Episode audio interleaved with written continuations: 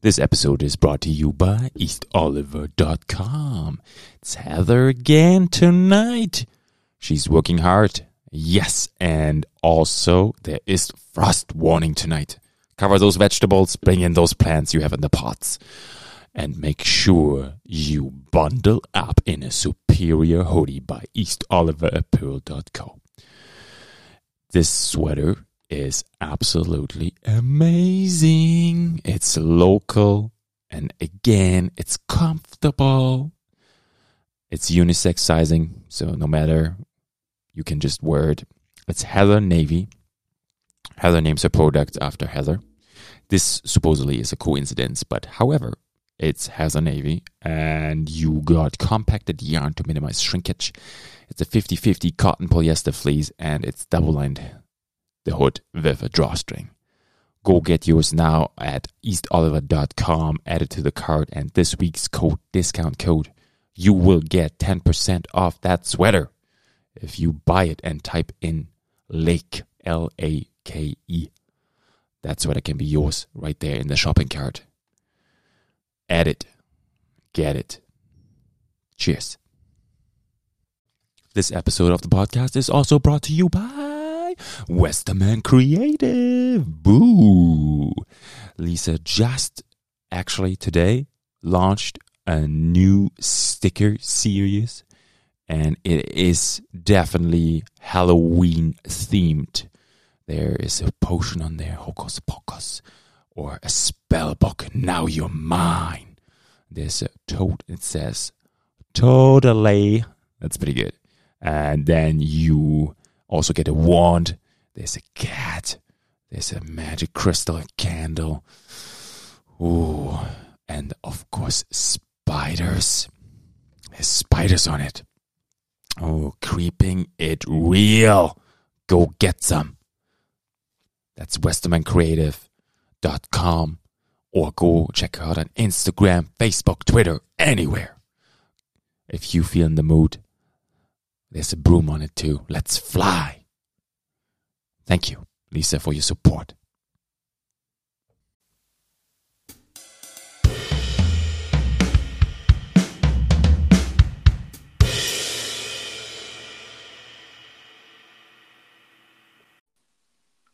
Hey. Hey. Hey, Logan, how you doing? Alrighty, you. Yeah, I'm doing good. Thank you. I'm doing very good. This That is good. Yeah, it's good. this is episode 79. We have a special guest, Annette Klement. Klement. It's actually a German last name too. And we're just waiting. nice. We're just waiting to see when she is going to join. And it should be temporarily. Exciting. It is. And there is a frost advisory tonight. Uh, yes. Yeah. Yeah. It's coming. It is coming. It is. Oh. And there is Annette. How are you? Good, good. How are you? Very, very good. Logan, Annette, Annette, Logan. Hi, Howdy. Logan. Okay. And this is again, this is episode 79, special guest tonight, Annette Klement. And help me to pronounce this correctly. I would try, but I want to make sure that I have this correctly. How do I pronounce your um, Instagram account there? It's Ginogamikwe beads. Uh, Gimo beads. Beats. Ginogamikwe. Yes. Yes. Did I get it? That's that's beautiful. I like that. Yeah, yeah. I know. It's it's a Mhm. wonderful name. Yes, and you actually you you give it away too. You tell us on your profile. You, you it says what it means. Yeah. So, um, uh, the name means fisherwoman, and it was actually Mm. my great great grandmother's name. oh, cool. The great Yeah. great. How many greats? Two. Two. Two grades. wow. Two. That's yeah. that's crazy. as far as I could, or as far as we could tell, I think she would have been the last one that had a traditional uh, in indigenous name before um, they were started giving out um, uh, uh, English names. Mm, I gotcha. Yeah. Yes. Wow. And Yeah. you you how were you able to obtain that name? Was it passed along in your family then? Well, um, a little while ago, my uncle. So we have been in a family process of uh, reattaining our um, status cards. mm-hmm So there's a lot of paperwork that goes along with that kind of stuff, right? And um, right. Uh, every couple years, or sometimes uh, quickly, but sometimes far far apart, the uh, the um, bills change and the laws change. Um, so a couple like years ago, when my uh, my mom and her brothers and her sister were trying to get their status back, um, Hmm. uh, there was paperwork, and you had to go back to our um, uh, reserve where where we're from, Mm. and, and you had to get um, letters and like uh, you had to find people who uh, knew like some of my uh, grand like Uh, great grandparents yeah. things like that. So Oh, they wow. had gone back, yeah. So they had gone back to um, the diocese here in town, and they got some of the records that they could find, which were um, the the baptismal forms. Oh, Gotcha. okay. Because back then, like like on the reserve, right, there wasn't a lot of paperwork, you know, back then. Mhm. Yes. So yeah, Gotcha. So a lot of times the only way you can really track some of the ancestry is through these baptism forms. oh, that's crazy. Yeah. So then my uncle managed to find a f like quite a bit of them, and then when when we were doing my application just recently, Mhm. um, that's when we were going through all the paperwork, and when I saw hers, and I and I noticed that she had a full in indigenous name, it super like struck me, and I and I just felt connected to it right away, and then but that was months before the beading came into place, and then when I started beading, and I was like, well, I'm gonna have to kind of call this something, and Mm. Right. And that's when I thought about her again, and I was like, I would really like to use this name, and um, you know, re remember my my ancestry and remember my family um, in a very uh, tra- traditional way. So then everything I I make, you know, kind of comes from something. It feels like. Oh, wow. Yeah, Yeah. and the fun, and I thought it was funny because the fisherwoman part, fishing is a big part of my life and like my my family's life. So I thought that was super cool because I was like, those are my people. They're fishermen, and you know, it's something that um, we we love to do as a family. So that Mm. so so that also struck um, a little bit with with me that um, you know maybe it's not just something that I like to do. Like maybe it's you know deep inside me kind of thing, right? Right. Ingrained in you almost, eh? Yeah, yeah. So Yeah. I I gotcha. husband that got very lucky because he could have married someone who didn't like fishing at all. yeah. Yeah. It does happen. It does happen. It does Wow. happen. Yeah. hmm Can I ask you, Annette, how how many like what's the year? How far is that back? Do you know? Like when you had that document in your hand? Is that okay to Oh. ask? Yeah, you can. You know what though? I don't even remember. I guess if Mm, you're looking at like two two greats, so my so my grandmother alone would have been born in like the I think she was born in the 30s. So you're looking Yeah. at yeah, the 1800s for sure. Wow. Wow. Yeah. It's a Mm. long time. And then me and my uncle were we were just talking uh, actually yesterday, and I was telling him that uh, I had a plan to go back to the diocese here in town and try to do a little bit more research and see and see what else I could come up with. Yeah. Yeah, because um, I've always been interested in like that kind of family line, but like I said, paperwork's hard Yeah. to come by, right? Like it's hard to hmm like you know people are always doing like those ancestry.ca things now Yeah.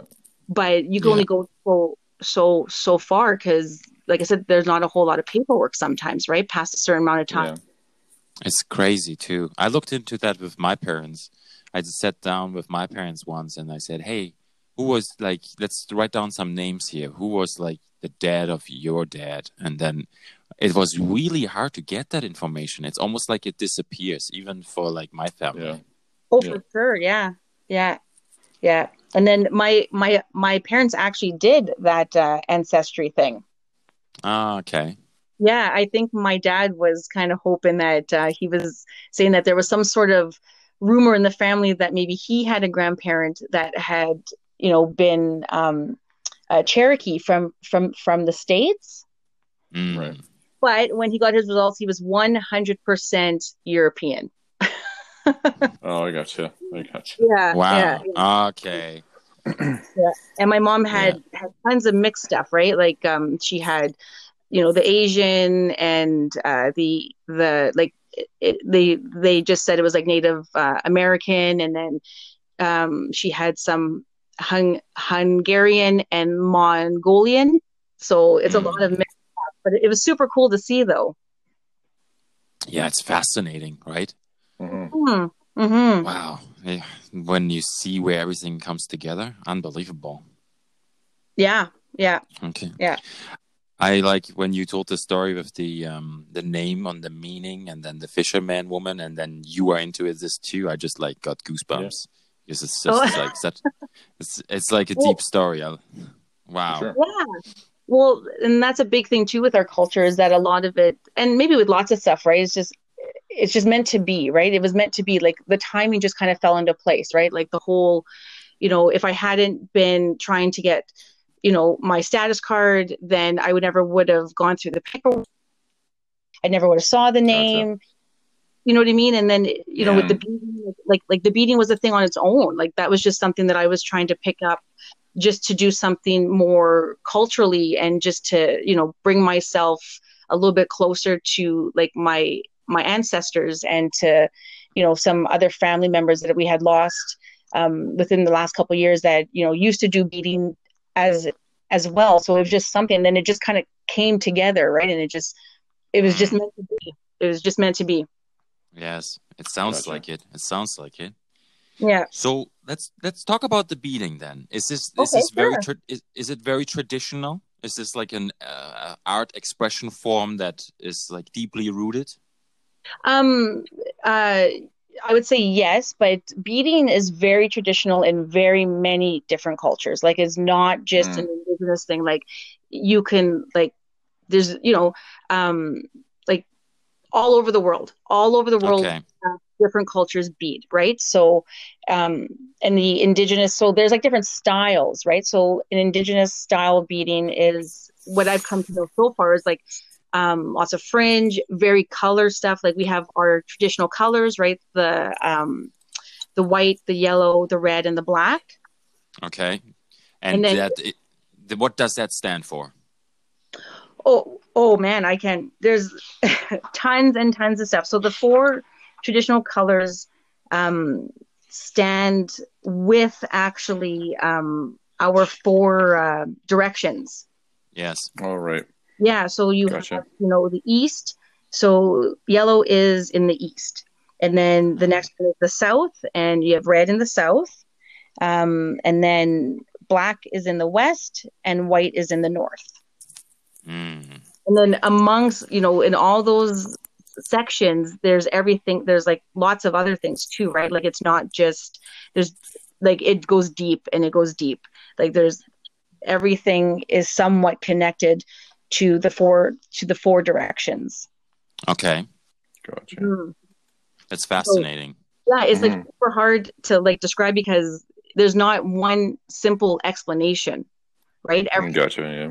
everything has meaning, everything has a teaching with it. Mm. And we could sit here for weeks on end and try to learn everything. like Yeah. it's a very um it's a very uh wide um culture with lots of teachings about like uh like I said everything you can think of. Right? There's Yes. always a reason for something. There's always a reason, there's always a thought, there's a feeling Gotcha. everything. Yeah. Yeah, like like you don't just do something just because there's always something that's guiding Mm. you or or letting you know to do it or there's a reason why it's done a certain way or things like that. Yeah. Yeah. It's Yeah. almost like you get a, It's, there's always a feedback from life towards you, Yeah, right? like Yeah. a like a con, like like life is talking to you. Everything has a meaning within. That's right. And everything works together, right? Like um the the in indigenous culture is very um, earth, right? It's very earth and animals, Mhm. and, you know, the sky and the air and the water. Like, you know, everything around us was was given to us by Mm. by the creator right? And everything is a gift and you know everything has a meaning and everything works together right? Like you know the animals give themselves for us so so we can eat and you know and have have clothing you know back in the day right? When you wore the animal Mhm. all that kind of stuff. And then and then it's a respect thing too right? You never take more than what you you need and then you always give thanks for everything that you take. Okay.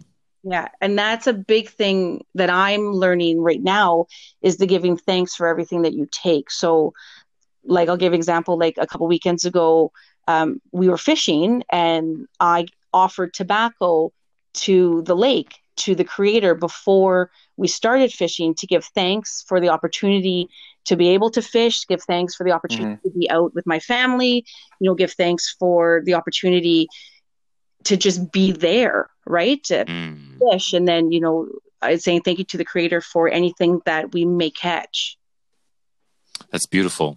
Yeah. yeah What does the what does the tobacco stand for? So um, the tobacco is actually the most sacred um, of the plants or of of the four medicines Ah, yes. So so we have um, uh, traditional medicines which is tobacco sage uh, sweetgrass and cedar Yes. Yeah, so so so tobacco is um it was the first plant that the creator gave to the First Nations people. Um and it is uh, the main activator for for all the plant spirits. So it Mm. it it allows um uh uh communication between us and the spirit world.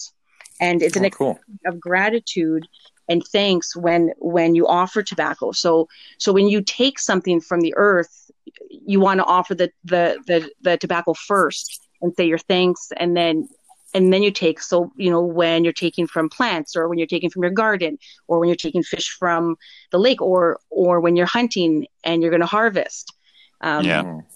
Or even when you're asking for help. So, you know, if I'm looking for some guidance or or some specific teachings, um, and I want to go to an elder and ask them to provide this this this to me, um, the greatest honor I I can give them is giving them um, uh, tobacco offering. Okay. That's that's that's really really interesting. Mhm. yeah, It yeah. is, yeah, for sure. and part of it too is that tobacco is um, one of the hardest plants to uh, grow. So it's rare. It doesn't grow like you know you have to take care of it, and it's finicky too, right? So then when you're offering something that takes that much time and effort to grow, um, it's a big deal, right? Mm. Yes. Does it Mhm. even grow nat- naturally here in in Northern Ontario? No, I- Like- I, you know what? I'm not really sure. I've never seen Hmm. natural tobacco. The seeds must have come from some somewhere, right? At, Yeah. at some point, like so, I grow for for the first time this year. I grew my own tobacco. Um, Mm. and Nice. it took very well. Yeah, it's beautiful. And um, I grew some sage, and my sweetgrass did not take. So I'm gonna try again next year. Uh, Yeah, Mm. yeah. yeah, let's try again. Yeah. Yeah. Yeah, well, I am not a gardener by any means. I have black thumbs. yeah. So, so my Yeah. my husband actually says that those are his medicines because he says he does most of the taking care of. I I think it's more of a teamwork sort of thing. yeah. Teamwork is good. Teamwork is good.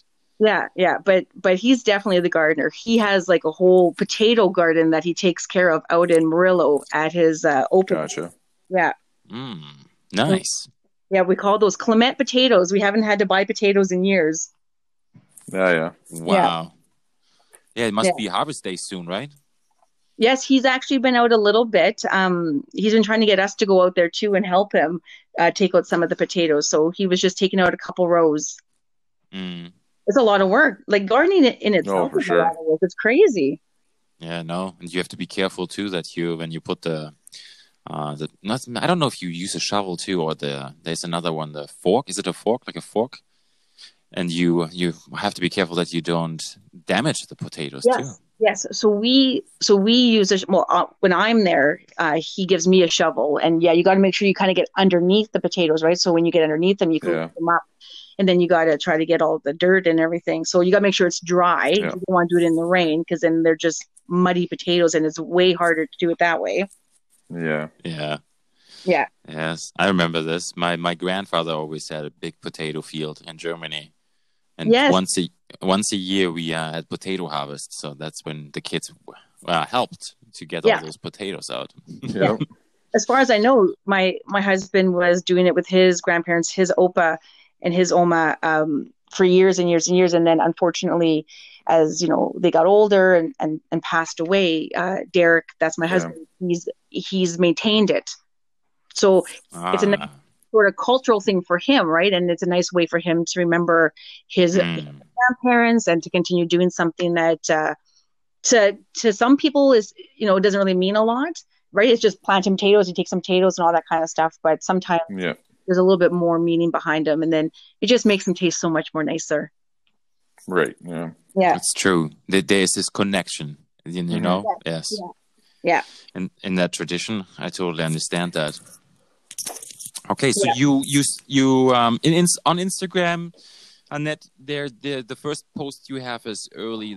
Oh no, actually like mid this year in May, late Yeah. May. yeah. So you, wanna you you elaborate a little bit how you got there and you, but can you explain to us how this all came together?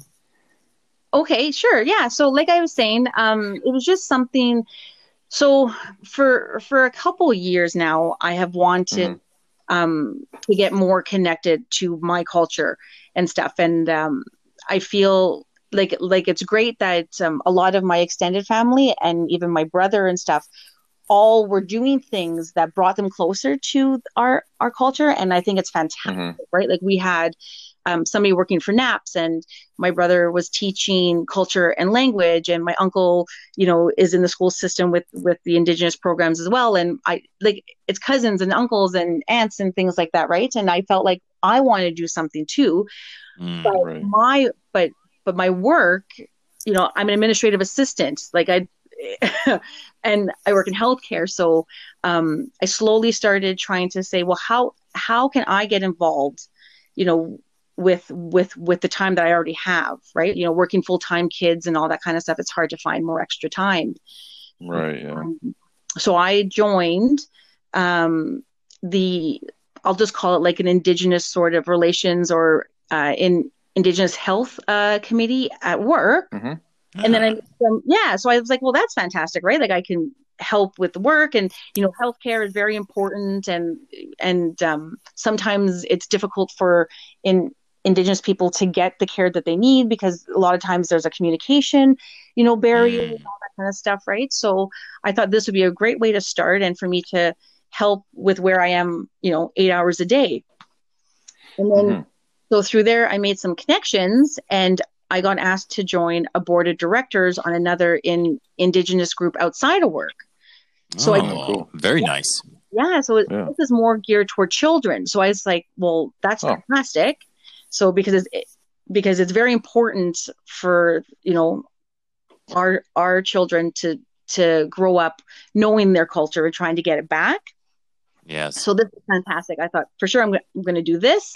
So then I met somebody through there who I was talking with about, you know, I just wanted to, I don't know, beading just, it just kind of happened. Like it's just something that I felt. And I was like, well, like I'm not super creative. I can't draw. I can't color. Like, like, like if you look at my artwork and my kids' artwork, you can't really tell them apart. Mm. So Fair enough. Yeah. yeah so i was like but then i was like well i think i could bead and i would really love to give it a try and i and and my godmother actually used to bead and uh, she would make moccasins and you know winter gloves and things like that so i was like you know maybe this is something that i could get into so i asked um uh, somebody who uh, I, I sit with on on the board if she um, you know guide me in a way to like an elder maybe so i could get because you have because there's teachings along with it as well right so i wanted Okay. to make it properly so i wanted to get the teachings i wanted to get the background and the knowledge and she actually offered to teach it to me So I- Cool. fantastic yeah so then Yeah. she came over one day in february and um she uh, taught me the uh, basic stitch um, of of a brick stitch. It's called, and uh, she gave me the uh, teaching. So the main teaching around um, beading is basically good vibes, right? So you don't want to be in a place of anger or um, you know like just bad feelings because those feelings are going to go into what what you're beading mm. Yeah, that makes sense. Yeah. yeah yeah so so so that's basically the main teaching when it comes to beading and i and i'm sure there could be other teachings around it as well but that's what she told me so um and then so she gave me the one lesson about a basic brick stitch and then um, i happened to go to another class or i went to one class where another in indigenous gentleman taught us another basic stitch which is called the peyote stitch and then I just went from there. And then I uh, taught my myself the rest of it that I'm currently doing. Wow. Yeah. Yeah, so That so that started basically in February. I got my first lesson, in, Mm. and then and then somebody saw my work and asked me to make them something, and I was like, sure. Yes. Yeah. Yeah. All right. Yeah. No, it Yeah, looks it looks absolutely amazing. I love it. Thank you, thank you, and I'm very proud of myself because, like I said, like I can't put colors together. Like you know, I've never been a creative sort of person, so I'm like I'm amazed at myself on, you know, how how much I'm in enjoying this and and the awe I feel of somebody wanting to, you know, have the things that I make. Like like I've never Mm. had that before. Like it's crazy. Yes. That's a good feeling, isn't it? hmm it was a good feeling and actually i had somebody once tell me like um, i had posted a picture of something just on like a beading um, site that on on facebook like like like a beading group and she Mm. said that looking at whatever i had made had inspired her to continue with her beading i was oh, like that's wonderful. I couldn't i was like oh my god like it just warmed my my heart like it was the nicest thing someone has ever said to me like it was it was really good. So it's a nice motivation to to keep going, right? And to try new things and to, you know, test my my limits and uh, what I can do. Yes, and you passing it on too, right? You you educating. Well, trying. My my girls are somewhat um, uh, a little bit interested. My five year old wants to do a little bit more, but I'm a little nervous to give her a needle and some thread. Right. Yeah. Yeah. S- Yeah. So how does that work? You you mentioned those two stitches. Now let's talk about the talk about the peyote stitch. Okay, so, a peyote. Oh, Yeah, go on. ahead. Sorry. Yeah, no, no, it's good. the um so it's kind of hard to describe right like so the brick stitch sorry i'm, I'm just going to go to brick stitch uh, the brick stitch looks like brick work right so you have your first line and then you're going to place your second line of beads in the middle of your first line Mm. Okay. You go up from there so normally a brick stitch you know it gets smaller the higher you you go to eventually it'll come to a point Makes sense. Yeah, and then under so a lot of times like like like the fringe earring is where like you do a brick stitch on top, so you start with like so many beads and then you'll eventually get to a point and that's where you'll put your hook and then the bottom underneath so you end up usually with like a triangle. Um, that's where you'll have your fringe, so like your dangly parts, you know, the part that kind of hangs and you can put like patterns in and whatnot. Um, and then your peyote stitch is a little bit more difficult Mm. only in a sense that so when you're doing a peyote stitch you're going to have uh, your first baseline but then when you start your second line you're going through every second bead of your baseline Wow. yeah so let's say you're making a lanyard so you're going to go you're you're going to do a tubular peyote stitch so that's going around something so you're going to Mhm. figure out how many beads one so let's say it's nine Mm. And when you start your second layer, you got to connect your lines together in a circle, and then you got to start going through every second bead. And then, like, you can, once you get a little bit good at it, you can start going um, to a double uh, uh, peyote where you would go through every two beads. And then, Oh wow. yeah. So um, that's as far as I've gotten. I can do the peyote stitch. I could do a double peyote. I could do the brick. Mm. Um, I haven't So- learned. Oh, go on. Oh, sorry, I didn't want to interrupt you. Go Well, ahead that's- first. So like there's tons of different styles of like um beading. Like there's like a flat stitch too, where you can, you know, you bead on like um a a, a firmer felt, Mhm. and then that's where people make like their moccasins with, or like their winter gloves, or their ray ray Ah, like the stuff that gets worn during like the powwows. You'll see mhm. a big me- medallion, um, and those big circles are beaded on something, and and it's a flat stitch. So like it it's it's connected to like I said a backing of some sort, and you can make earrings like Mm. that. You can make the medallions. You can do the regalia, um, moccasins, things like that. I do not know how to do that yet. Mm. I am hoping to learn at some point. Mhm. Mhm. Yeah, I'm sure you will. Well, I have- practice, right? Yeah, I have Yeah, a feeling you you will know this very soon. Yeah, I'm I'm hoping to. Yeah. yeah. One one question I had is when you, you when you do this peyote stitch. um, Now you do everything by hand, obviously, right? Yes. So you have a you have a needle then, and you you have, must have really good eyes and finger coordination too, right?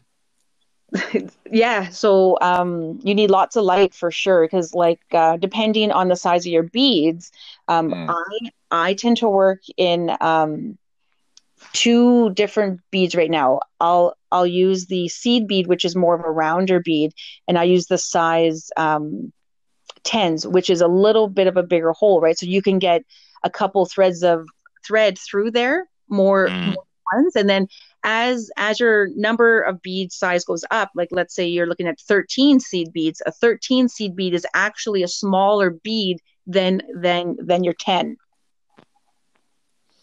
Okay, yeah and so then it's it gets harder and harder, right? yeah, yeah and then you need different size needles so you need to be able to know that what size needle you're using will go through the whole of your bead Oh wow. Okay. well yeah i like That's- it was funny. I i remember when i was first trying this or like starting to learn and i was in the local bead store and i'm mm-hmm. asking her because i'm like i don't know. Like i don't know what it means to have a needle. Like to me when you're sewing something i just use a needle throw some thread in it sew up a sock and there you go right? It's done. Yeah. but yeah when you're working with the beads you have to know the difference between the sizes and what size needle will go through it and even your sizes of thread. Right. Yeah so there's a lot to learn and it could get super confusing at first but um but it's super interesting at the same time Yes. Mm-hmm. So when is it? When is when do you feel creative? When does it come to you? Is there a certain time period in during the day, or time i find mm, since i have started beading, i have not slept very well because, because that's all i think about right. Right. Yeah. i feel like i sound funny saying that because like it's just beading right like it's just earrings it's just hmm necklaces it's just bracelets but to me um that's all i want to do like Yes. during quarantine when i was working part-time well i was working full-time but i was i was able to work from home because you know with the children being here and stuff so i was able to you know work all day and then go into my beading right away at at, at the end of the day um and then I would just bead the rest of the day until you know it was bedtime, and then I would be thinking about the beading, and then I would wake up and I would be thinking about more beading on what I could do, or what I that's could beautiful. Yeah. Yeah. As the buying the beads, oh, so addictive. Mhm. Can only imagine. Yeah. yeah. Yeah, but I'm hopefully I feel like I'm being smart enough is that I'm putting you know I have like a beading fund, so I buy all my beads with all my beading funds. So hopefully it's not really costing. You know, we can still make the the mortgage payment. We can still make the mortgage payment. Right. Good to go. yes. No, I like it. I, I Yeah. like that. How I like how how you you feel so connected to it, and it's it's like it's it's becoming like it's you, right? And it's you are making this, and it's like everything that you create It's so beautiful. Yeah, yeah. It, it is like I I really do feel uh, uh, a connection with it, and I've never felt anything like that before, right? Like you know, I've made children before, and I obviously love my my children, Right.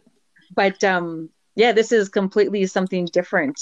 Um, if I could, like, I made jokes with my husband about quitting work and you know beading full time, and he said I wasn't allowed to do that yet. Mm. yeah. yeah, maybe soon. Maybe soon. Yeah, maybe. knows? Yeah. Soon, yeah, Yeah. yeah. So, but um, I had another one here. The um, there's a stitching hoop you did. Uh, you said you took a break from making my brother's lanyard, or lanyard, making- yeah. lanyard, yeah, and then you're making a stitching hoop. So that's when you stitch around the. Is it a metal frame then?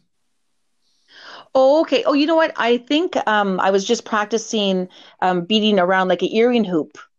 Ah, Okay. Yeah. oh, that's so an earring. Yeah. Yes, you're right. Okay, I get it. yeah, yeah. So there's like there's so many different styles of um, of earrings that I can make or that people make, and um, like so again, like it's the same sort of stitch though, right? So so the stitch I was using on that earring was a tubular brick stitch. So normally when I when I first started beading, I was using like more of like a like a a flat um brick stitch, like not flat in a sense I was beading to something. It's like a free form, right? Like but it was just flat, but that's a tubular brick stitch is where you're using that pattern but you're going around something. Okay. hmm So it's the same thing with like the uh, peyote stitch, right? Like you can do a flat peyote on on another material, or you could do like a free form flat flat uh, peyote, um, or you can peyote stitch around something as well. Mm. hmm Wow, it's almost like endless opportunities. It is, yeah, and like sometimes you Oh, don't yeah. realize that it's actually the same sort of stitch, but just on something different. So it like like it looks different. Yeah. hmm I I agree. And what is a what is a? I, I'm not familiar with that. Maybe it's my English. The lane lanyard. What is that? Oh, a lanyard. So you know, like um, people wear them sometime around their neck, and it just holds their like uh, their like name badge for like work. Yeah, like keys and stuff. And Ah, Yeah. okay. I get it. Yeah, so so you can make those in different lengths. Lots of people like the full length ones that you wear around your neck, um, and then some people like the smaller ones that they call them wristlets. Mm. And you make those too. That's beautiful. Yes, I do. Yeah, yeah, Yeah. Basically, if I could beat around it, I will make it. Yay, I love it. yeah. I love it. yeah, yeah. Mm. And that's the thing too, right? Like, um, like with the people, like I I do custom orders, so so so far, um, I haven't really been able to make anything and build like a stock of anything, right? Um, Gotcha. everything I make is basically for somebody, which is great. Like, like it gives me lots of joy to, to, to make this for for somebody to create something. But um, at the same time, it would, you know, I have so much I ideas, but I don't have enough free time. Mm. Yeah. hmm How do those ideas come to you? Well, I, th- you know what? Um, I think it's just more like inspiration on like the things that you see. So, um, I I really like the Sleeping Giant, right? Like it's in my Okay. backyard. Um, me and my youngest daughter sometimes will walk uh, the floodway that's behind us, and we'll go out to um, the mouth of Superior, and the Sleeping Giant's right there, and it's just it's like like it's just a beautiful scene to have. So um, lately, I've been inspired to try to do something with the Sleeping Giant. So I have this uh, beading app where I can like draw out my uh, patterns. hmm So No way. There's an app for that? well, there's there's lots of apps. Yeah, yeah. So Wow. There's always apps for that. Yeah. there's apps for everything. There's apps for everything. Yeah. So um so I found this beading app and I patterned out the sleeping giant and I wanted to do um uh like um a nighttime scene. So, you know, then it's like blending the colors. So then I was looking at pictures of the sleeping giant in the nighttime and looking at like the pink Mm. the sky and the purple and the blue. So then it's a mad it's just a matter of like making sure I have those colors and then trying to blend them together and then trying Right. to, you know, get the sleeping giant to look like the sleeping giant. And Mhm. so and again you're and like you're just working specifically with beads right so you have to try to get your shape and try to get your patterns out so i haven't beaded it yet but i'm just kind of playing around and i'm drawing it and right now i feel lots of inspiration coming from water and the sky probably because we've been Okay. on lately. Makes sense. Yeah. yeah so That's that's Yeah. amazing. well nothing beautiful than than you know a nighttime sky right like when the sun starts going down and you see oh, all Oh yeah, for sure. beautiful colors. Like even just this morning when I was looking out the window and the sun coming up and it was so pink and it was such a nice color, Oh yeah. right? It just makes me want to go and Mhm. buy beads in all those colors. Yes, yeah. that's Yeah. awesome. So Yeah. is there is there locally there's a good store where you, you can get them, or like where would you find those um, supplies? So there is um, a store in town that's that's specifically for like beading supplies, and you can get like leather there, and you know some other sort of um, crafty items. Um, Mm. So I do the majority of my shopping there. I do be, uh, purchase some beads on online a little bit, um, and I did go to Winnipeg and I and I bought some beads from um, a trading post there, which I thought was awesome. Oh, that's cool. Yeah. Yeah, yeah. So, um, but yeah, so just things like that. But like I personally, I like to shop local and uh, buy buy my stuff here. Plus, I like to look and touch things. Mm. Right. Yeah. Yeah. So, So- which? Oh, go on. It's almost like when you see the color too, when you have it in your hands. It's different than if you see it on the screen a little bit too, right? You know what? You never. I I find you never get um, a yeah, like like like the perfect idea of what that color actually looks like. Mm. Yeah, until you have it in your hands. Yeah. Yeah. It's Yeah. just like when you sh- when you shop for a car and you look at the colors online and say, ah, no, my Tesla is not going to be this color. Yeah.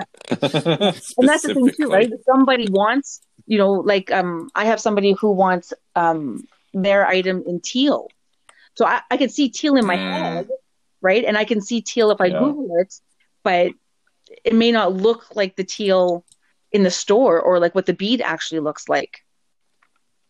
Right. yeah, that makes sense. hmm So if somebody would like to have an a creation by made by you, how Mhm. how would they how would they how would that work? So they just need to follow me on Instagram and they can just send me a message on Instagram. So I'm not on Facebook or anything else. Like personally, I am, but uh, my Ginogamikwe beads uh, right now is strictly on Instagram. Yeah. Gotcha. Okay. Yeah. So just a message and then there you go. That's pretty much really good and straightforward. Yeah, and like if if somebody were were to find me on Facebook too, then then that would be fine as well, of course. Mm. Yeah. And then if if you how does it work? Do people tell you specifically what they want or just the shape and you you help them to find the piece that's there or how does it or do they say I want this specifically?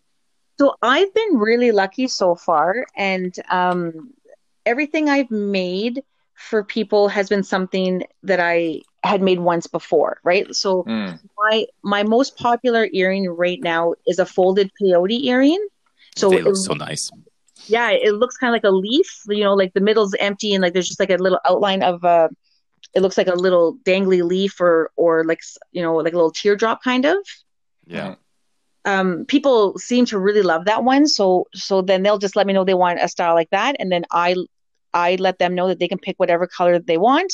And if I don't have the color they want, then I will go get the color they want. Because again, it's just another reason to go buy more beads. yeah. Yeah. um, Mm. And then I got lucky. One of my a few of my orders have told me to use my own imagination. Right. So those are. Oh, I Oh, like cool. that. Yeah. Yes. So sometimes they'll say, you know, these are the colors I'm thinking, but the pattern, you do whatever comes to you. And I'm doing um a double bracelet with matching earrings with another matching baby bracelet right now that that person said I could do whatever I wanted, but these were the colors she wanted. Cool. Mm. And I always feel a little bit more connected to the people who want the uh, traditional colors. Yes, that makes Yeah. sense. Yeah. So like like like everything is is great and I and I appreciate anyone who's ever asked me for anything. Um but it's just like it's just closer, you know, to me to to do the uh uh traditional stuff. Yeah, I I Mhm. understand. I I I- I hear you, and it it totally makes sense to me. Yeah. Be- because that's that's that's your home, right? Yeah.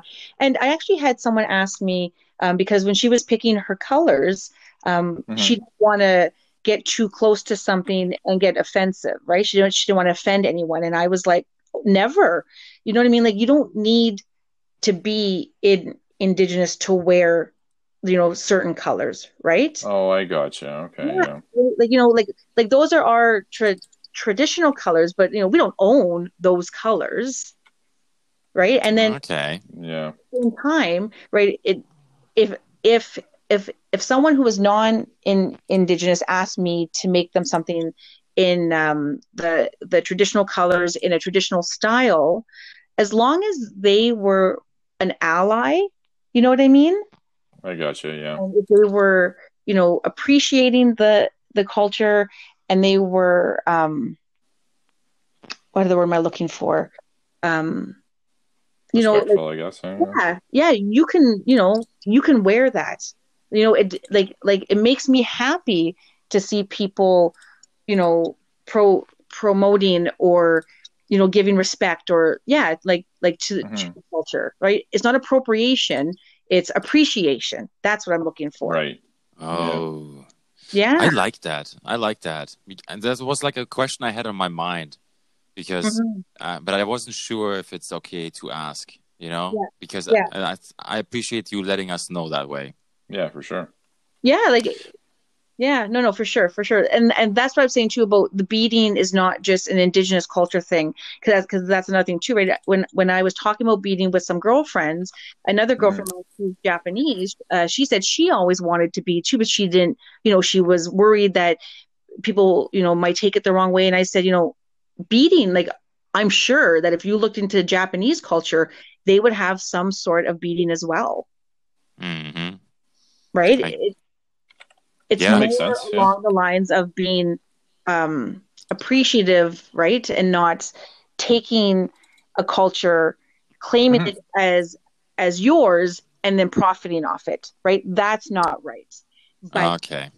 but but wearing something that an indigenous artist or you know crafter has made, and then you know wearing that out of pride or appreciation, then by by all means, right?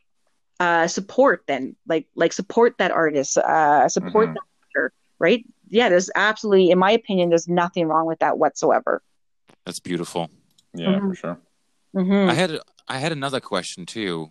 Like nowadays, the beads are, uh, what material material material are they made of? So you can get all you can get all different sorts. Like you can get beads that are made out of wood and things like that. But right now, I use glass beads. Okay, and traditionally, was it the same way? Like way back, what, what materials were utilized? Do you know? I would imagine probably same thing, rocks and things like that, right? Mm, Wow. Yeah, like And like, then- like the actual beading part. Like if you're using like the little beads, it probably would have been. I would imagine. I'm not 100 percent sure, but I would think yeah. what else would they use, right? Mm. hmm Yeah, and and then, then- the things that they beaded on would have been like their leather and you know the animal hide and everything that they had. Yes. Mhm. Wow. And then you they Yeah. had to make them first before they could use them too, right? Yeah, and and they would have used uh sin sinew. I think that's how you pronounce it. Right. Yep. Sinew. Yeah. Yeah, so so they would have used and like lots of times you still actually use sin sin sinew, sorry, to uh, make other things. Like if I was making a drum, right? So after you put your leather on top of your drum circle, you would be tying it up with the sinew. Same thing if you were making a rattle. Mm. hmm What what what is it? I, I'm not familiar with that term. Didn't you? So I think, is like the lining. Yeah, I I could be wrong, but I think it's almost like uh, the muscle or almost sometimes skin Oh, of the, tendon as well. The Yeah, Yeah, it's the like some tenon. Yeah, it's it's Yeah, it's like some sort of extremely strong part. material. Ah, Yeah. Okay. Yeah, Yeah, that Yeah. that makes sense. hmm yeah, yeah. Okay, cool. Hmm. Logan, did you have any other questions? I was just wondering, like, if you made anything that had a story with it that you'd like to share, or if it was like a, a, a meaning of significance that you had made. Um, I have something that kind of, again, like along the lines of it just was meant to be sort of thing. So, um, Mhm. so I had been thinking that I wanted to up my fringe game. And I'm so inspired by so many other beaders that I follow, and to see the patterns that these people put inside of their earrings, I was like, I want to do that. I want to do something like that. But I, but I didn't want to just do anything, and I wanted it to be more of a traditional thing. So I was thinking um, a dream catcher. I I'm not sorry, um, a medicine wheel. I wanted to put the medicine wheel Okay. in, in something but i Mhm. hadn't had any time to like just play around and do my own thing. So it, it just kind of sat in the back of my mind right? Right. i had reconnected with an old co co-worker of mine on facebook and we had been chatting back and forth back and forth and then she asked me to make her daughter a traditional set of earrings. And again she said i could do whatever i wanted. So i was like well this is perfect then you know i have someone i Mhm. could do this with and and uh, it'll go to um, an indigenous person and i'm like this would be fantastic um, so then i was working and she said i can use whatever colors i want so then i had made it and it was white at first like like the base color was white and then i had the medicine wheel colors which is um, the white the yellow the red and the black Right. and it just didn't sit right. And I was like, no, this isn't right. So I so I showed it to her, and she's like, I think it's nice. I was like, no, this is not what I want. So I started again, and I changed up the color, and I used a turquoise as the base color, and I changed the medicine um, wheel a little bit and stuff, and it just felt right. So then when I sent it to her, she was like, this is my daughter's favorite color, and she nice. medicine wheel. No and I way. Yeah and i was like oh my god this is so meant to be. Because it was funny because i had been hoping that this girlfriend would would ask me to make her something right? So then Mhm. when when when she did and then it all just worked out and i was able to make the medicine wheel earrings it was it just uh, you know it just kind of came together again. So it like that that's probably the most sort of um inspiring sort of thing i've made so far. Nice. hmm Wow. Yeah, yeah. It was really nice how how it just came together. I like That's it. super cool. Yeah. Yeah, it is. Yeah. It was just meant to be. I think so. Yes. Yeah. Okay. We. Logan, did you have any other questions? Uh, no, I think I think that's it. To be honest, yeah. Okay. Then, Annette, if you're good, we would switch it over to the idioms. Okay. hmm And who wants to go first today? I'll be honest. I'm a little behind in this one, so give me a little bit here. Yeah. I If you want. Yeah, go ahead. Okay. So do, do you guys do you guys want want me to say the English one first or the Ojibwe one first? Whatever, whatever you would like. It's all good. Yes. Okay, so I'm going to say it in Ojibwe first, and Mhm. um, I'm going to just preference this with like um, for anyone that else is listening. So, like many other languages, there's lots of different dialects.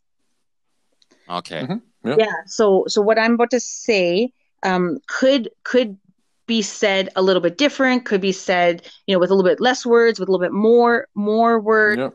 some of the words might sound the same but they're a little bit different it all depends on on on the dialect and where they're coming from right so this is the Mhm. closest that i could find in a, in ojibwe to this area so okay so i'm going to give this a go um it's this is okay ane sema ni gani gego we tuyan and that means everything is through tobacco Oh wow. Okay. Mm. yeah so so so like we had said earlier you know tobacco is um, a very important part of our culture and um, it's like a base base of of it in indigenous culture, right?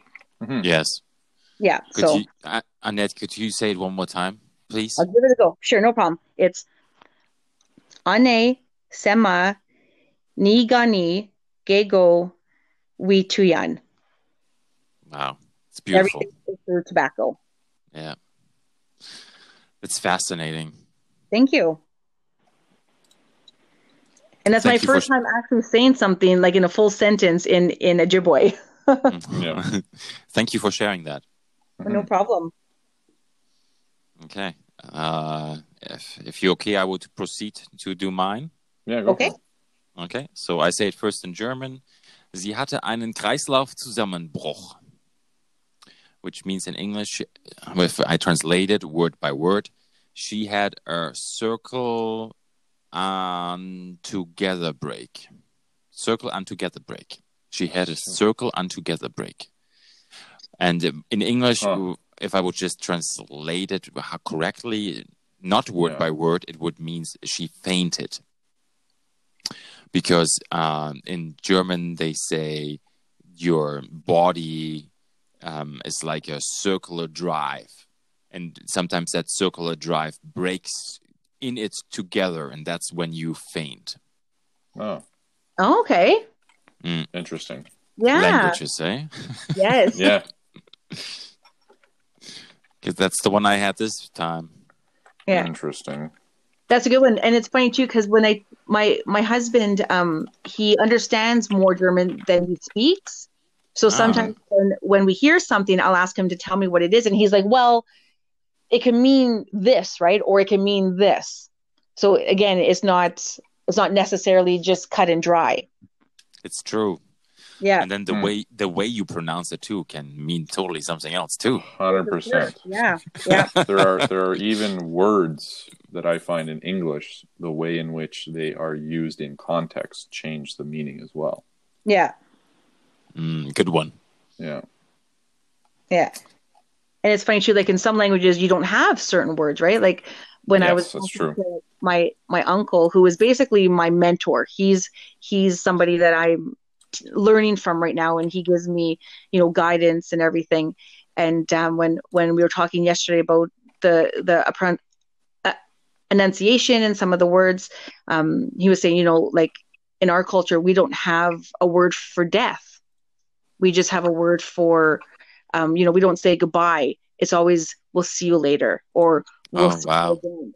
Because no matter if it's in this world or if it's in the spirit world, we will Ah, I always gotcha. again, right? Yeah. Ooh, I That's like good that. I like Yeah. that. Yeah, Wow. Well, those are good. Yes. yeah, yeah. It's a totally it's a totally different attitude to life, right? Oh, for sure it is. Yeah. Yeah. Okay. So uh, I kind of was doing some digging here, and I'm going to do saying, and I used to do a word as well, and I think I'll do a word as well. Okay. Um, so the saying is, well, I got cold feet. Mm. Um, it's usually more commonly used in reference to like a relationship.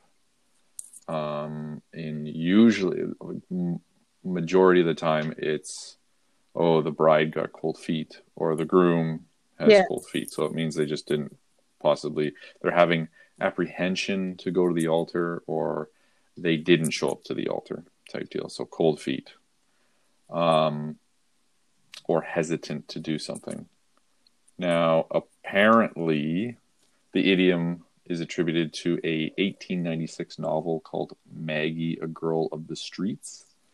Um, I don't know what it's about, but um, it could be traced to an Italian proverb as well in a comedy play.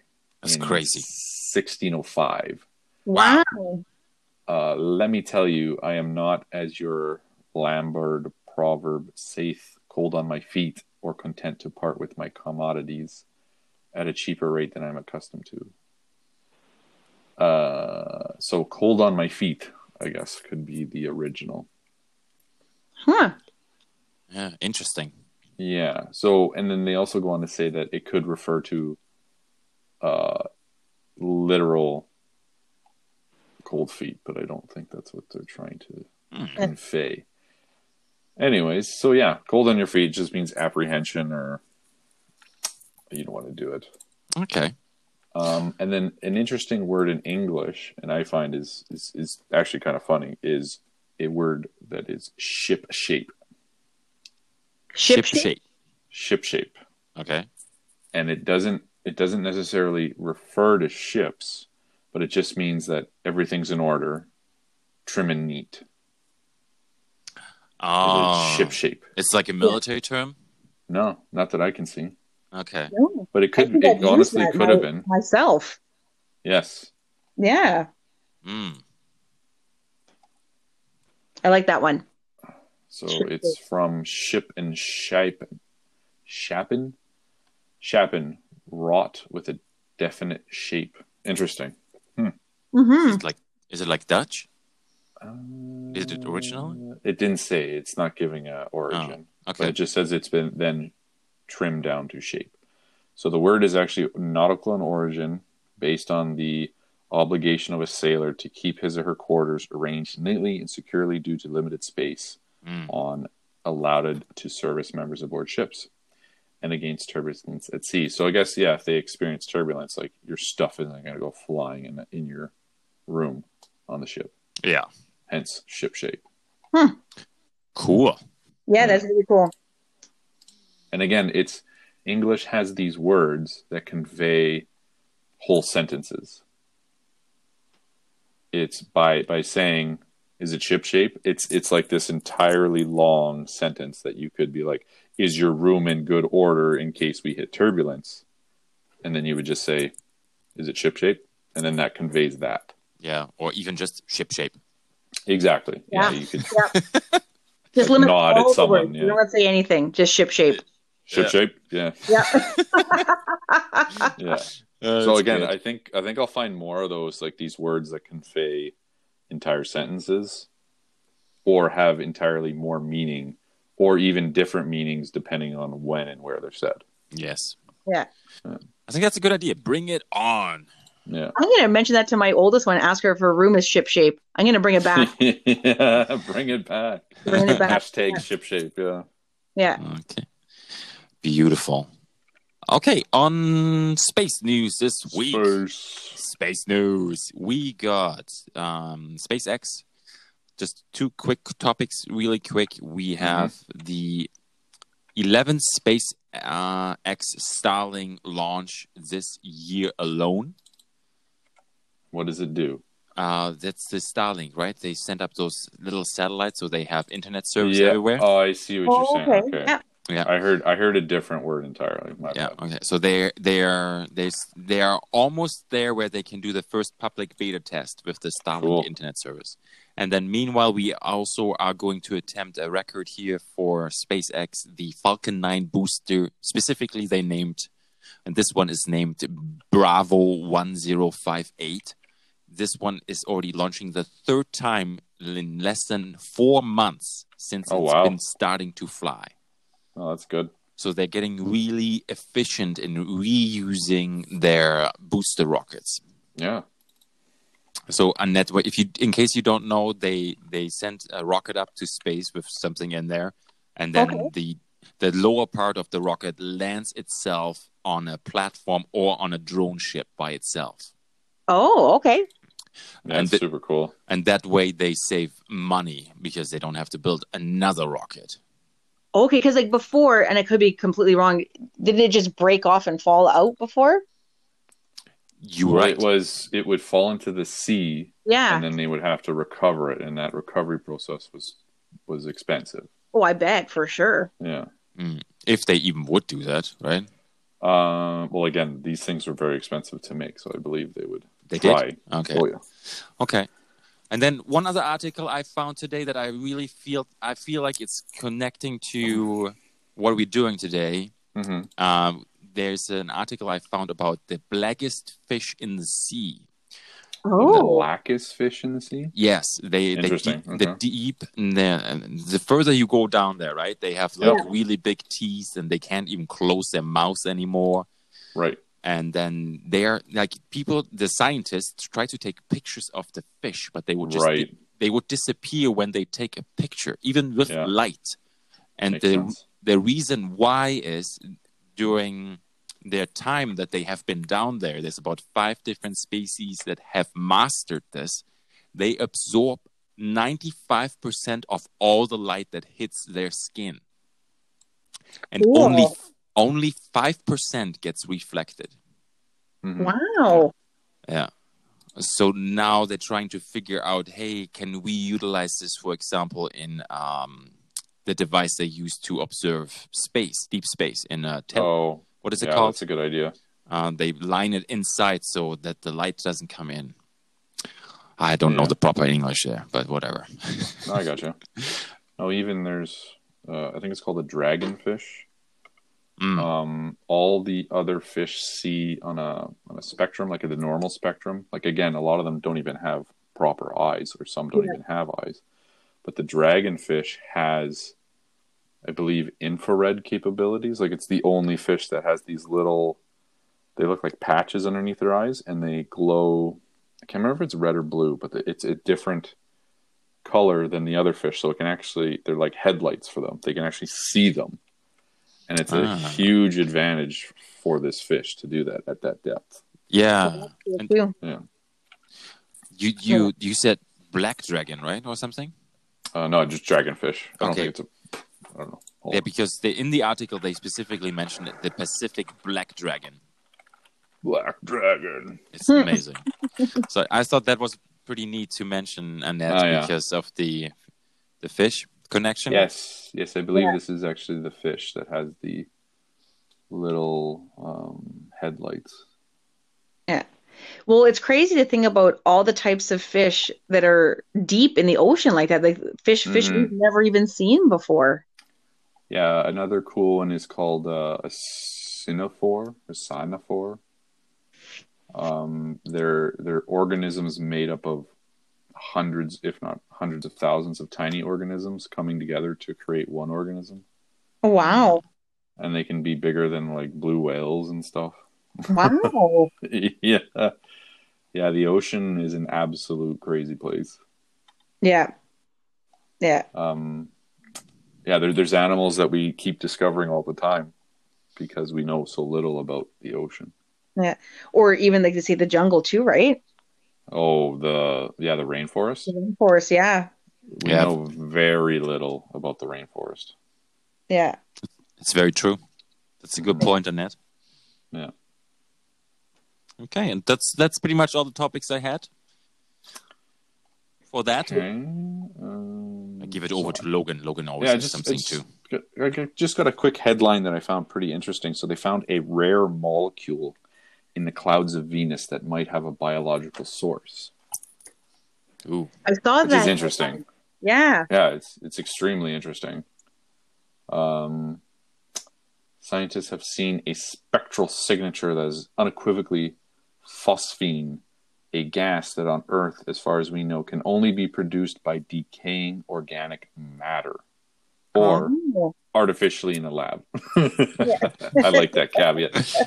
so so what the I guess what they're saying is either there there might be organic life on it or there's a bunch of labs up there. Yeah.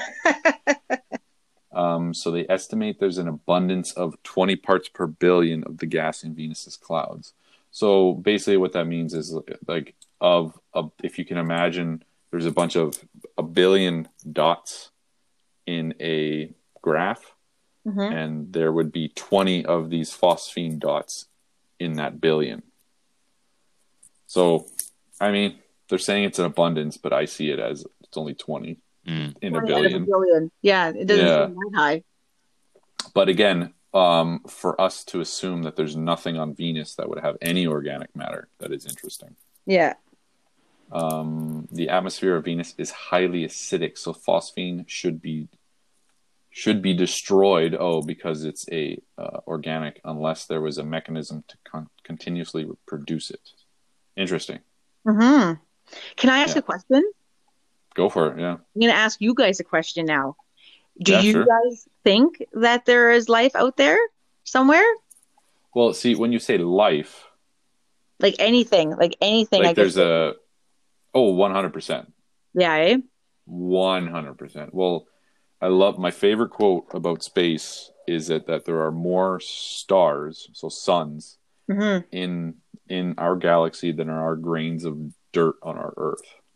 I think I've heard that before. Yeah, yeah, Yeah. it is it is just like the human mind can't even comprehend the size or no it's it's it's way too difficult. Like we space is so big we can't even see it all yeah, because of the light and how far our telescopes can see. So to be to see a, like a billion billion stars and those stars might have two or three planets so you do a billion billion times two hmm and with all those planets, and odds are some of them land in the Goldilocks zone. It's um, it's very likely that there's animals yeah, or organisms, like even the um, tardigrades. Current well, currently because we did it, but there's currently tardigrades on the moon because we crash landed a ship with a bunch of them on there. But um, tardigrades can basically survive in volcanoes, in deep sea areas, like anywhere. yeah. I think So it would be chances sad. are- Oh, sorry, go on. What's that? I think it would be sad to think that we were the only living things out there. Well, that's that's what it is, though. It's like there's two possibilities. Mhm. Either either there is life and we aren't alone, which is terrifying in itself, Yeah, or we are alone, and that's another terrifying prospect. yeah, Um, there there are um, algorithm or like calculations. I can't. I think it's the Fermi's. Mm. Uh, I could be butchering it. I can't remember, but yeah, there there is there is a like a, an equation to basically see when we encounter life. But but again, like Stephen Hawking said it really well. He's like the only reason we'd really find an alien civilization is that they're looking for a planet to inhabit or resources to take. And ours could be part of that, where they would just take it because their technology is so above More ours. yeah, Yeah. And again, people say, well, why hasn't aliens reached out to us? Why haven't, well, it would be Neil deGrasse Tyson had said, well, it'd be like, do you talk to worms? yeah, Do you, do you go down to talk to a worm? And he's like, to the aliens, we would be like that worm. We wouldn't be able to even comprehend something mundane as they have yeah, uh, to us, like technologically wise. yeah. Well, yeah, because if they're making it here, right, then they're yeah, definitely. Yes. Mm. and uh, and again i mean you could go down the rabbit hole and be like well if a civilization was so advanced then they would make self-replicating robots that would colonize all these planets and they just keep self-replicating Or maybe they're smart enough to realize that that's not, you know, maybe that's not a good plan. yeah Yes, I like that. mean, well that's actually and then and then again another rabbit hole is is that could actually be an undoing of a civilization Yeah, that's what I mean. Yeah, of ai so you you program an ai to self-replicate itself to go around the sun and collect energy well what happens if the ai goes yeah let's do it throughout the entire sun blocks out the sun to the planet that this alien race is living on and then kills them off yeah. Or Terminator, it could happen. um yeah. you know it, it but again we we would be i wouldn't say terminator exactly it would be very very mundane how we would actually die. Um Yeah. there's like the bird there's the bird cage theory as well. It's like oh we tell ai how can humans be healthy? How Yeah. can humans uh, be the best that they can be? And the ai would look at us and be like well you need to be all put in cages so you can't hurt each other. And you die off. And that way humans can't hurt other humans because the entire race would die off. Yeah, like it's we we can input all this stuff to an ai but we wouldn't even be able to comprehend how the ai would be able to interpret it back to us and we wouldn't even fathom the results like that's Mhm. that's the terrifying thing about ai yeah. Well, for sure. It's it's Logan's top topic. Yeah, well, well it's just interesting It's like i like i thought oh yeah it's totally terminator they're going to create robots and they'll hunt us down yeah, and they'll kill us all. And it's like, no, no, no, no. They'll they'll they'll use our own infrastructure against us and slowly kill us off. Wasn't that kind of I like I'm just going off something like the Yeah. movie like I I Robot Wa- wasn't that the premise of that movie that the robots were saying well you programmed us to keep you guys safe and the only way we can do that is by Yes. It's Yeah. basically kind of like that. iRobot had a kind of other things. Like iRobot was also kind of um it's oddly kind of like racist as well because the robots weren't seen as human but yet they could mimic human emotions. oh yes yeah Um and then what was it? Yes, there were like there was robots hiding out and Yeah. there there was all these other messages within it, but yeah. Um, Mhm. There's even issues right now with people and their their Alexis's or their home uh, players or whatever they're called. yeah Um, people yell at them. People like swear at them because they're not well, they're not quote unquote people, right? Yeah. Like there's no there's no manners that you need to use to them. yeah it's just uh, plug in right Yeah, it's just a machine, so I don't need to talk to it politely, and that that could also be an issue too. yeah yeah I don't have any of that in my home I don't have an Alexa or a Google Home No, it's yeah no, it's all good. Like it's like just I'm just saying that there have been studies about these things, and it's actually kind of Oh, of and I believe it for sure. Or like you probably Yeah. get the same people who who actually, you know, talk to them like like maybe they were people, right? Like you never know. Like there could be Mhm. someone Oh, for sure. home, right? And the thing talks Yeah. back to you. It's Yeah. true. They're they're they're developing AI right now to simulate like you how we are having a conversation Yeah, for for because during before COVID there was actually a massive issue with loneliness for Mhm. and not not just elderly but it was a major issue with elderly. And Oh, so they're trying sure. to use it like um every every technological advance comes comes with a good. Yeah, and yes there there is a potential for it to be negative as well. It's all in which we use it yeah. But yeah no like the like ai um, has already proven that it has the benefits so far has outweighed its quote unquote scariness Yeah, makes sense. I think. hmm yeah Mhm. michael do you have anything to add to the the ai war that will ensue and I, f- I, f- I feel like I can't interrupt you when you go off, so I'm I'm, I'm, I'm oh no, good. no, like I'm just I'm just I'm just spouting kidding. what I've what I've heard and what No. other um, scientists have talked about Yeah. AI. I've I And- to Mm, yeah, go ahead. go back to the questions of Annette. you answered it, and for me, Annette, hmm it's so big in my head, like the universe, everything that is there. I I for me, there has to be something else. yeah, hmm even if I don't know about it or we will never see it, but it's so big. I, I cannot just I cannot imagine it's just us, and I uh, that doesn't work for me. Yeah, yeah. I agree. Um, And then and then yeah, just to kind of add on to that, um, Michael, do you remember when I had said that the CIA had finally like issued a UFO? Yeah. Uh, thing. So now Japan as a country has started to document UFO encounters. Okay. So again, Like- no, it, it's just it's furthermore acknowledging that there's something going on. Mm. Um, now, I'm not saying UFOs are real. Like there is definitely a phenomenon going on where fighter pilots are up in up in the atmosphere doing their thing, and they see these blips, and there's unexplainable movements to these objects, and they're tracking them, and there's video recordings of them, and then they disappear off their their radar or off their uh, screen. Yeah, I don't know. No, it's just interesting to see where we've evolved because before it was like, oh, it's swamp gas, Mm. Yeah. or or the pilot was the pilot's hallucinating, he needs to be examined, or there's there's something else. Like there's always another explanation. And So, but now- Japan is just doing that, just just starting to do that now. Um, yeah, Do, do I feel like is it just me, or, or does it feel like they're behind that? Because like it feels like the states have been tracking UFOs, or maybe just people are tracking UFOs Well- for a long time. it's it's more people, uh, and again, the government hasn't been very forthright with that Yeah. kind of thing. Yeah. And now it's just kind of like, hey, we're releasing this video that some of these fighter pilots had seen.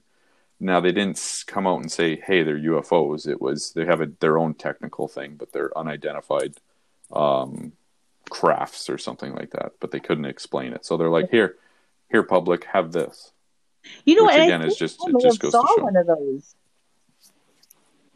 I watched a video a while ago Mhm. about that exactly that about um, a pilot and and and it was like this super like it wasn't like a regular video right like it would have been a video from from the plane and and whatever surveillance Mm-hmm. they have and it was like really cool to see but yeah you couldn't really make out what what what they were looking at or anything hmm Mm. yeah yeah Annette, Well- if you could go, if you could go to the moon for a day, and, Yeah. and you would you would be safe. You can bring food, and we usually say burgers, but I don't I don't know. and i would be Because of- guaranteed a way back home i could come back Yes. All so you you spend a day there and then you come back, or Okay. to, or to the bottom of the sea. Where would you go and why? I would go to the bottom of the sea Mm. um, because being out in space freaks me out. The idea of Oh, yeah. freaks me out. yeah, So the sea is has a beginning and an end. So I would go to the sea. Plus, there's a lot more to see in the sea. I think a lot more fun creatures. Sure. yes, yeah. I kind of I kind of thought you would say that. Yeah, yeah. No, no. Being a fisherman.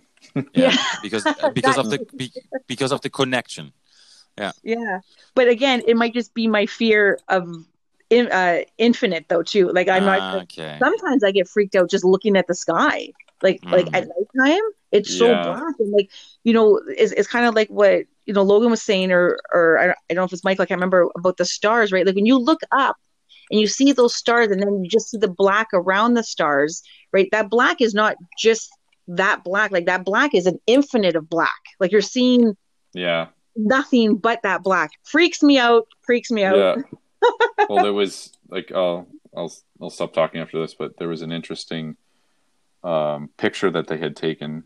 Now they had said that there was an area in space that they had noticed that there was no light, um, and they they honed in their telescopes on it, and they said the area of space was roughly the size of a pe- uh, pen head. Hmm and they they let the, the telescope sit there for 10 days and absorbing all light from that area and when they were done they found 3000 galaxies within that area of space even though it was just black Yeah. like so it's it's fascinating to be like oh it's just black but no if you look a little more like there's Yeah. stuff there Yeah. Like it, just goes and goes. Mhm. and goes. Like I think it'd be super cool, you know what I mean, like to see Earth from from space. Like I can't even Yeah. imagine what what looking at at that is like. But Mhm. I want to see that without being in space, if that's at all possible. no i gotcha yeah Yeah, makes sense. yeah. Okay. Yeah. All right. We are a little bit over the hour. this was a really, really good episode. I, yeah, I had a uh, lot of fun. I, I appreciate Annette that you uh, let share so much knowledge of yours with us and the audience. Um, yeah, I very find it I find it very fascinating, and it's it's so good to know that you that it's out there, and you, we can learn about it. Oh, for sure, for sure. Yeah, never, never be afraid for anyone, you know, to ask questions, right? Mm. If, yeah, if somebody's wondering something or is worried about, you know, protocols or you know anything like that, it never hurts to ask. I always say that. I always tell my children that it never hurts to ask. The worst thing that's going to happen is someone's going to say no, don't do that, or no, Yeah. don't say that, right? And then and then you say, okay, thank you. Yes, I like Yeah. that. Yeah. Okay. Uh, with this, this is episode 79. Special guest tonight, Annette Klement. And I let you pronounce this correctly again, your your company there. It is a Ginagamakwe beads. Okay. Next time when you're on the show again, I will pronounce this correctly. Okay, perfect. yeah, but I, I will. Ha- I have to to. I have to. pr- I have to practice. prep Yeah. yeah Yeah. Okay. Thank you so much. yeah thanks a lot yeah, thank uh, thank you both for for your time. I really appreciate it. It's been uh, quite the honor to to chat with you guys. I appreciate it. Thank you so much, Annette. Have a good night, everybody. You too. You too. Have good night, guys. Bye bye. Bye. Bye.